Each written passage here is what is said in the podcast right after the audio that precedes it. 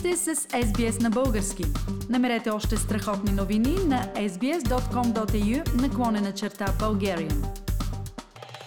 Имам удоволствието да ви представя днес Михаил Гълъбов, който е наш сънародник, живее тук в Мелбърн, от 4 години е в Австралия, но неговата страст в живота е съвсем различна от неговата професионална дейност.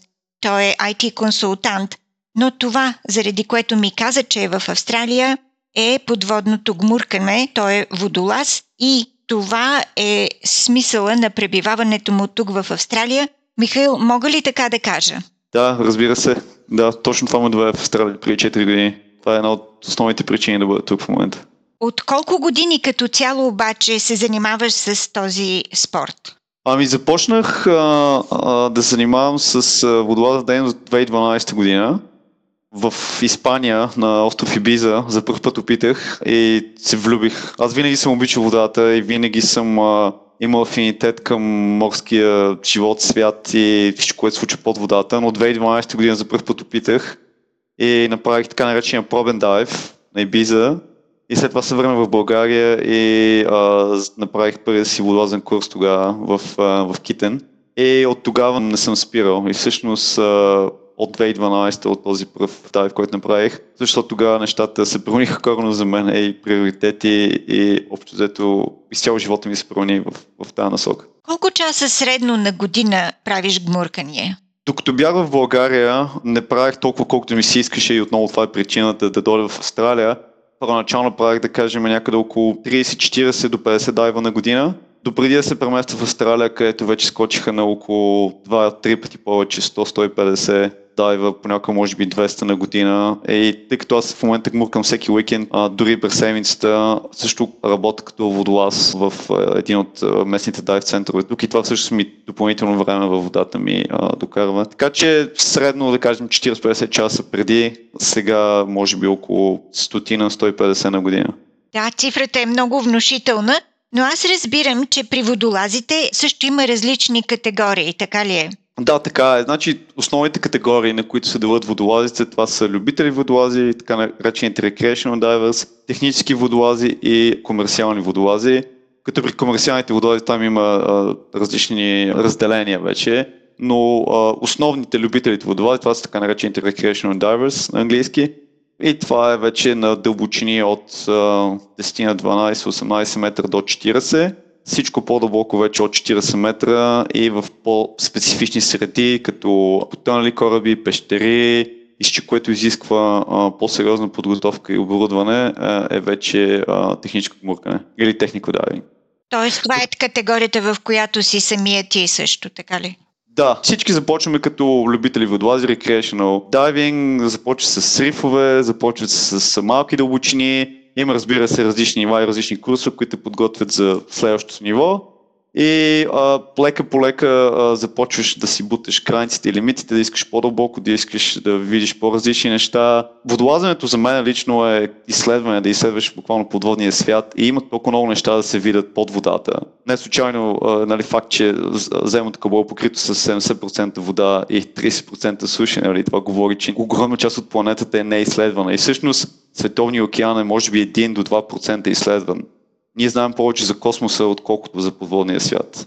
И всъщност изключително много неща има, които не знаем и предстои да научим.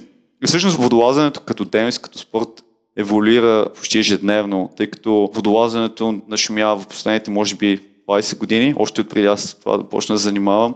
Има хора, които занимават с водолазната дейност много преди това. И всъщност нещата се променят със светлина скоро в момента. И ние учим адски много и научаваме за водолазната физиология, какво се става с нашето тяло под налягане и съответно, понеже това води до различни видове опасности и неща, които трябва да знаем преди да предприемаме правилен тип спускания. Михаил, може ли да те наричам Мишо, защото така си да, известен сред българите в Мелбърн? Ти имаш и, и друго прозвище, свързано именно с водолазния спорт, Шарки, но за това ще те питам по-късно. Днес си гост на програмата ни в рубриката По-малко познатата Австралия. Няма съмнение от това, което ти току-що каза, че много малко се знае за подводния свят и съм сигурна, че днес ти имаш възможността да ни разходиш на места, където много малко от нас са били или въобще може би никой не е бил освен теб, оставих избора на мястото на теб, където ще ни заведеш, но разбирам, че той е в Южна Австралия.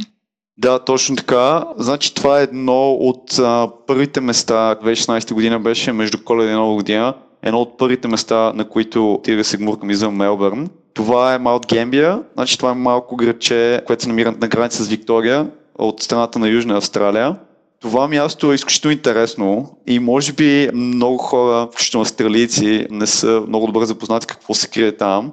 Но всъщност Маут Гембия под повърхността е пълна с а, подводни пещери. Може би ако в Австралия някой ден има криза за, за сладка вода, а това е място, на което трябва да се отиде, понеже те имат огромни запаси от сладка вода. Всъщност отдолу всичко е покрито с така наречените limestone caves. Има сухи пещери, има разбира се подводни пещери и това е целият регион. И е изключително интересно и привлекателно място за водолази. Лично ако аз трябва да съм откровен, ако не бях водолаз, може би нямаше да бъда толкова заинтересован за това място. И а, може би това е една от причините то да не е толкова известно сред а, австралийци и сред хора, които не се гмуркат. Но специално пещерни водолази е изключително популярно тази дестинация, която е на граница, както казах, между Виктория и Южна Австралия.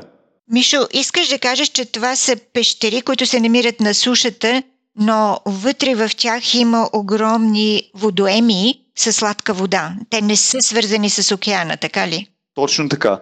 По един или друг начин водата стига до океана, но за пещерните системи, за които аз говоря, те не са директно свързани с океана. И тук говорим за изцяло за сладководни водоеми, които са подпочвени води. И всъщност тези пещери са се формирали през годините нали, под влиянието на подпочвените води и ерозията, която се е, е получава от този процес. Както казах, огромна площ е покрита с тези пещери и всъщност се откриват, може би всяка година, те се получават свлачища и а, интересното, което е, че голяма част от тези пещери, те се намират под фермерска земя. И всъщност е интересно, че ти за да стигнеш до самия дайв сайт, до място, където се гмуркаш, минаваш през фермите на хората и буквално е като минаваш, разбутваш овце, крави, докато стигнеш до много интересно, като, малко като приключение нали, докато намериш самата локация, прекусяваш ферми, разбира се, това е на частна земя, за да се стигне от там, се взимат специални разрешения. Също трябва да направя една стъпка назад и да кажа, че за да се стигне до, до такъв тип а, гмуркане, трябва да имаш определена квалификация и отново трябва да си технически водолаз, трябва да си минал пещерни курсове, а, за да можеш въобще да кандидатстваш за, за такъв тип разрешително, да мога да стигнеш до тези места и да ги гмуркаш, понеже те са свързани с а, доста повече опасности, в сравнение с а, рекреационното гмуркане и а, имаш директен достъп до повърхността. И всъщност планирането на, на един такъв дайв може да отнеме дни, седмици, понякога и месеци, зависимост от а, това докъде трябва да се стигне. Някои от местата са много далечени, налага се носене на оборудването на дълги дистанции, в близост няма водолазни центрове, така че трябва да си самодостатъчен, което значи трябва да планира всичките газове, и всичко, което ще ти е нужно за дни напред или за, за времето, което ще си а, ще останеш на, на място. Би ли описал как изглежда една такава пещера отвън, от сушата и какво човек може да види и усети, когато влезе вътре в нея? едно от местата, които отидах за първ път, което е може би една от най-известните места в тази местност и казва се Kilsby's Sinkhole. А, значи Кюзбис е а, името на фамилията, на която се намира тази пещера. Тя се формира преди над 100 години. Пак казвам, тя се намира на под ферма и всъщност а, под влиянието на подпочвените води и ерозията на почвата се срива, отваря се буквално една дупка, на английски sinkhole, се отваря дупка в, в, в това парче земя, срутва се тавана на пещерата буквално и се отваря тази дупка. Нали, когато се случва това нещо преди 100 плюс години, може би вече, разбира се, имало а, крави, ако не се лъжа в този момент, е било пасище за крави и всъщност няколко крави се отдават в процеса. И понеже водата е толкова чиста, че просто видимостта долу е докъдето ти стигне погледа. Безумно чиста и синя. За да се стигне до това място, ти отидеш на една ферма и отваряш една врата. Буквално представи си, нали, как отваряш една огромна порта фермерска от едната страна има овце, от другата страна са крави и караш по един тесен път по посока на самата дупка където се мира пещерата. И карайки към нея ти нямаш въобще идея, че ти отиваш към място, на което се гмуркаш. Ти не се вижда от никъде, понеже то е плоско равно и дупката е в земята, нали? Няма как да го видиш. За първ път, като отидах там, аз съм бил там може би над 30-40 пъти вече. Не ми, не ми побираше къл, че ние отиваме се гмуркаме, нали, с всички ти овце и с скотопански съоръжения около нас, трактори, комбайни, сено и така нататък. И стигнахме до една барака и моят приятел AJ тогава каза, ето тук за тази барака е място, където се гмуркаме. И аз викам, човек, не сигурен си, че тук е място. Той е убеден съм, вика, съм бил тук един път. И отиваме и се открива а, една огромна дупка и тази изкраща синя вода. Ако денят е хубав и има слънце и то грява над дупката, когато влезе в водата, се вижда всеки един лъч светлина как прониква през водата и е безумно красиво. И това място, което го прави уникално е, че е достъпно. Това е едно от малкото места, което от може последните 4-5 години е отворено за, и за любители водолази, понеже то има стълба, с която се слиза надолу по дупката, където има едно малко кейче, където ние свалим оборудването, за да може да се подготвим и да, да влезем да се гмуркаме. И всъщност там се открива така наречената отворена зона, или те я наричат езеро, където отскоро е позволено за любители водолази да влезат, понеже то не е много дълбоко и има директен достъп до повърхността, което го прави идеално за любители водолази, дори хора, които са направили само първото а, ниво, което ти дава право да стигаш до 18 метра. Така че а в момента това място може да бъде много хора, включително и хора, които не са водолази, да. могат да отидат и да го опитат. Даже може да се шнурхилира и е безкрайно красиво. Ти самият до каква дълбочина стигна в а, тази пещера в Маунт Гамбия и би ли ни казал, има ли живот в водата в тези пещери? Максимална дълбочина, която съм стигал там е 55 метра. Самата пещера стига до около 60-65, но а, това вече изисква а, различна допълнителна подготовка. Нищо, че говорим само за 10 метра разлика. От водолазна гледна точка а, това има огромно значение поради редица фактори. Така че това е моята максимална дълбочина. Живот няма, поради простата причина, че там няма риба, няма откъде да дойде тази риба, освен ако изкуствено не се завъди риба. Единственият живот, който е над водата и това са а, патици, крави, овце и въобще каквото е във фермата. Но няма живот. Наскоро пуснаха една костенурка да плува там и да живее. Така че това е единствения живот. А случвало ли се тогава селскостопанските животни случайно да паднат вътре? Да, Интересно е, че един от пътите, когато бяхме там, водихме група от, мисля, че пет водолази и бяхме организирали сафари с водолазен център тук от Мелбърн. И интересното беше, че точно си приготвихме на малкото кече, за което споменах, точно слагахме оборудването и в един момент чухме някакво плокане в водата, нещо, само някой хвърляше камъни. Погледнахме нагоре, понеже Кия се намира може би на около 10-12 метра над а, а, дупката, това е дълбочината на самата дупка, и нагоре са скали. И погледахме към скалите и видяхме едни буквално малки патенца се хвърляха от скалите в, в водата. И всъщност едно малко патен ще буквално да падне върху нас, което значи да се размаже на понтона и в последната, нали, да му нали, променя траекторията и да падне във водата. Е, и да не се размаже. И в един момент ние осъзнахме, че в водата има някъде около 20 малки патета. И какво се оказа, че а, Майк, има майка патица там, която живее във фермата и тя всяка година снася яйца в скалите. И това, което се случва е, че тези патата, като се излюпат, те могат само да скачат надолу, което ги праща директно в дупката и в студената вода. Температурата водата там е около 14-15 градуса целогодишно, което означава, че те малки патенца, те никога не могат да, да пораснат достатъчно силни, за да могат да, понеже няма и храна долу, за да могат да излетят. И поискам разрешение от собствениците да ги изнесем от там.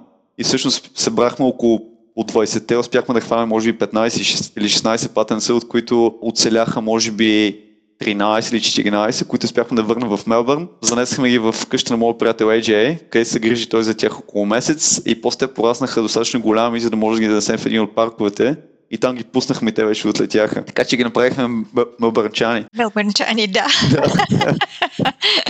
Това е много хубава история, наистина, да. но е любопитно, че действително в тази пещера няма живот, няма фауна, няма флора.